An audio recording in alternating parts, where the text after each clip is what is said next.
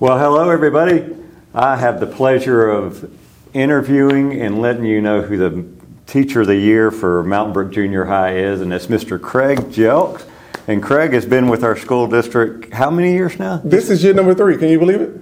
Year number three. year number three. Yeah. So the, you you came during COVID, and like I didn't I didn't realize you had such a great smile. No, don't hype me up like that. The students say the same exact thing.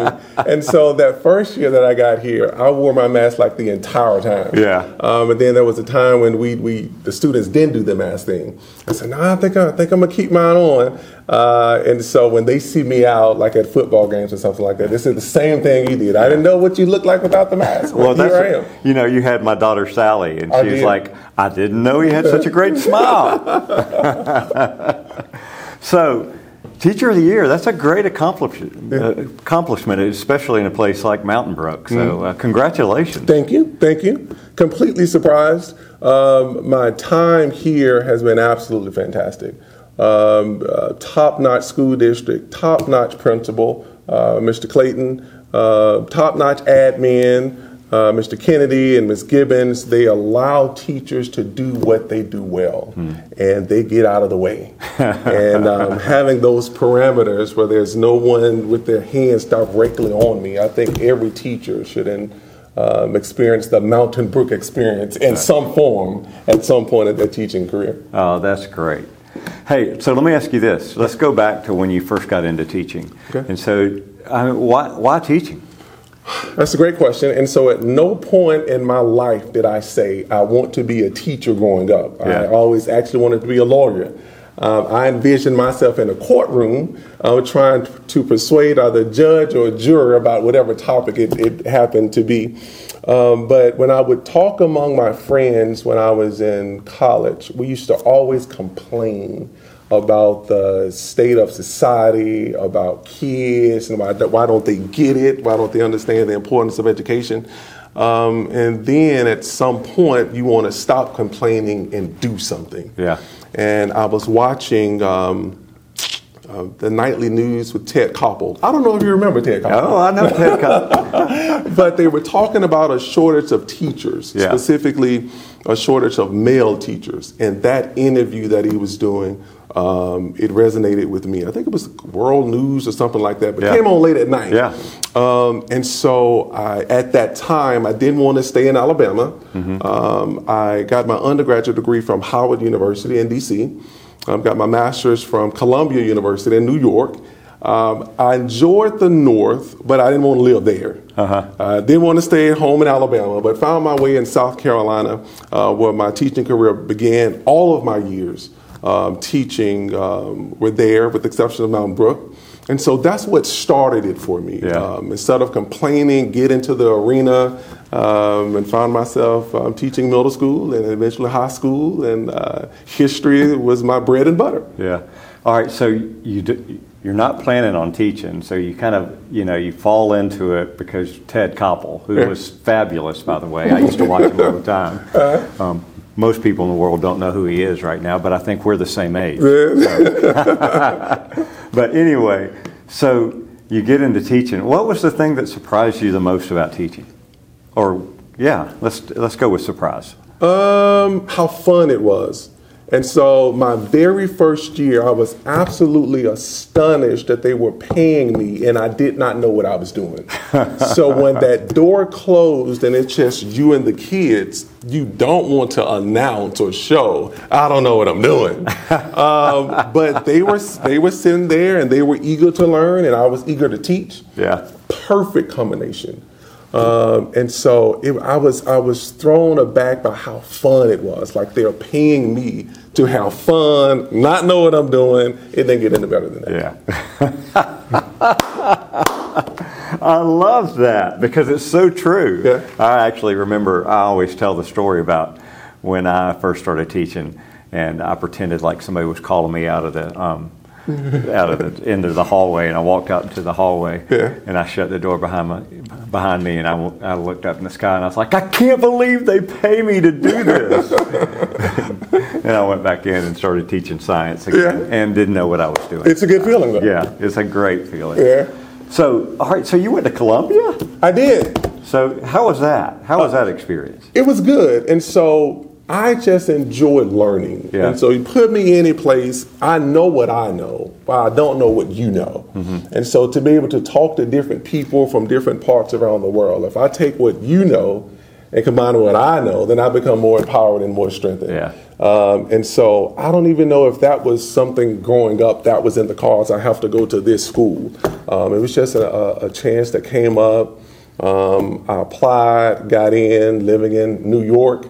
Um, had a great time, but this is this is pre the cell phone stuff, you Yeah. see. Um, and so it was a different experience. I don't know how much I would enjoy it now with everyone glued to their cell phones. Right. Uh, but um, I love I love going to uh, Columbia University. Oh, that's great. So now, weren't you an intern in uh, D.C. or did you work for? I was, and so even though I my teaching years are in South Carolina, I'm a native of Alabama, and Yeah. so this is home for me. Yeah. Uh, and I graduated from Minor High School, and uh, when it was time to go to college, and all of my friends were either going to the University of Alabama, Auburn, Tuskegee, Alabama A&M, Alabama State, one of those, I just knew I wanted to do something different. Yeah. And so. Um, at that time, 12th grade, my favorite teacher was uh, Mrs. Ulch. Uh, she taught government, and as she was teaching, and I was fascinated um, by this idea that these people go to this central location and make laws. And in the 12th grade, I just knew DC is probably where I need to be. Yeah. And uh, so I went to Howard University uh, in DC, and while there, I just let's just see if I can get an internship on Capitol Hill. And they accepted me at the time. The, the senior senator of Alabama, Richard Shelby, Yeah. um, is where it started. I ended up doing some intern uh, work for uh, uh, Senator Frist of Tennessee. He was the Senate Majority Leader at the time.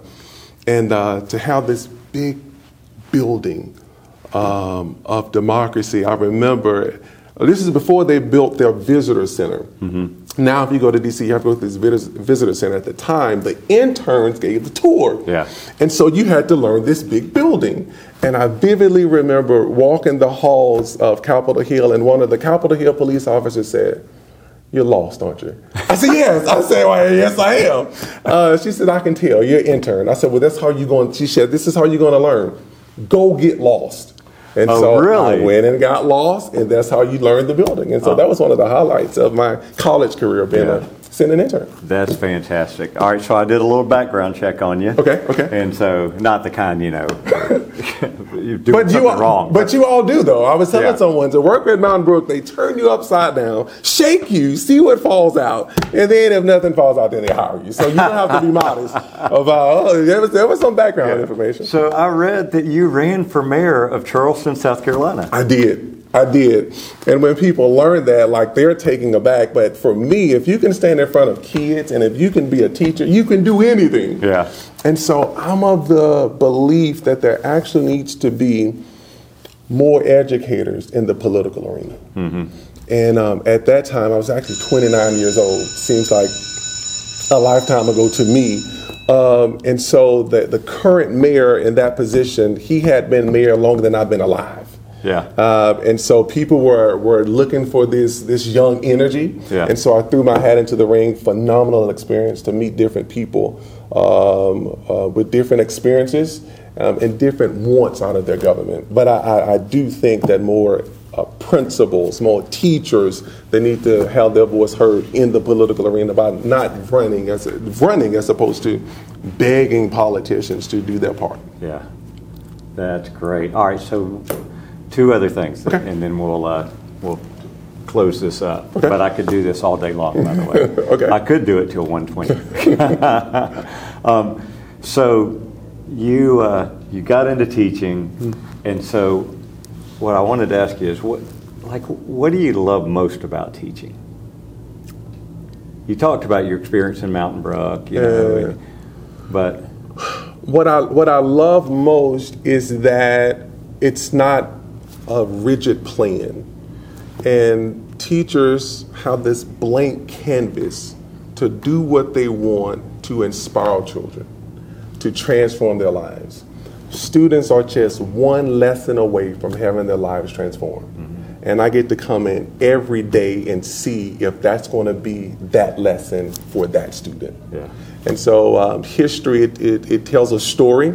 Uh, most students aren't jumping up and down about the French Revolution and the American Revolution because yeah. they have TikTok and all this yeah. other good stuff. And so the, the challenge for teachers today is that engagement piece, that engagement component. Um, and so I reel them in by teaching it as though it's a movie. It's a yeah. movie that's unfolding. Uh, whatever genre of, of, of of uh, movies that you like. History has that. They have the gore, the blood, the romance. It's yeah. all there, and so that's that's what I enjoy most coming in. Yeah. All right. So I said two things, but now I'm gonna make it three. Okay. Right, so okay. You just got through um, speaking at a national conference with Mr. Clayton yeah. and some other people in our school district where you went and talked about middle schools and you talked about engagement. What did you tell those people when you're like 95 people were in your uh, session, right? Yeah, yeah, absolutely phenomenal uh, session. I had never been to this conference before where you have middle school teachers and administrators all around the country who are meeting um, to get ideas to how do we tackle this engagement piece. Um, and so, in, along with uh, Mr. Clayton and Holly Martin and Andrew Cotton, uh, we shared what we do um, to get students engaged. I shared with um, those that attended our session that was entitled Disrupting Disengagement. Yeah. As a teacher, you want to make sure you're doing two things. One, you're talking to the right people. Two, you're talking about the right thing.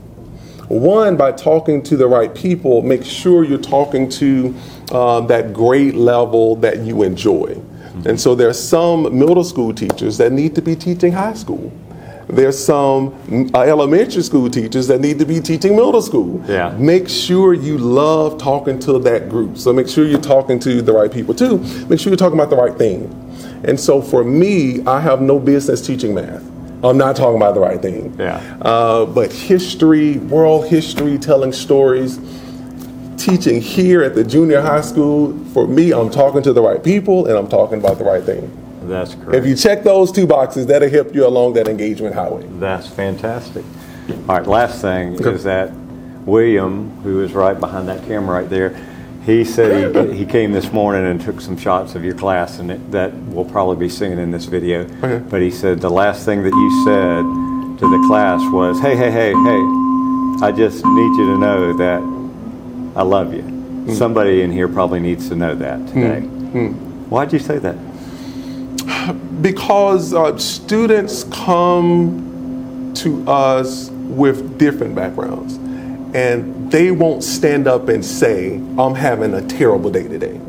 And so I found ways to incorporate uh, my love, my care, and concern for them. And so for from time to time, I'll end class by saying, if anyone in here needs to hear it, I love you. Hmm. What a great thing to say. Well, now you know why Craig Jelks is Teacher of the Year at the junior high because we just had a conversation for 10 or 15 minutes and this could go on forever. In fact, I would like for it to. So, Craig, first of all, congratulations. Thank you. Thank you for what you do for our kids and for the teachers around, and um, very well deserved. Thank you so much. Yeah. All right, that's it from us at the junior high. We'll see you later on.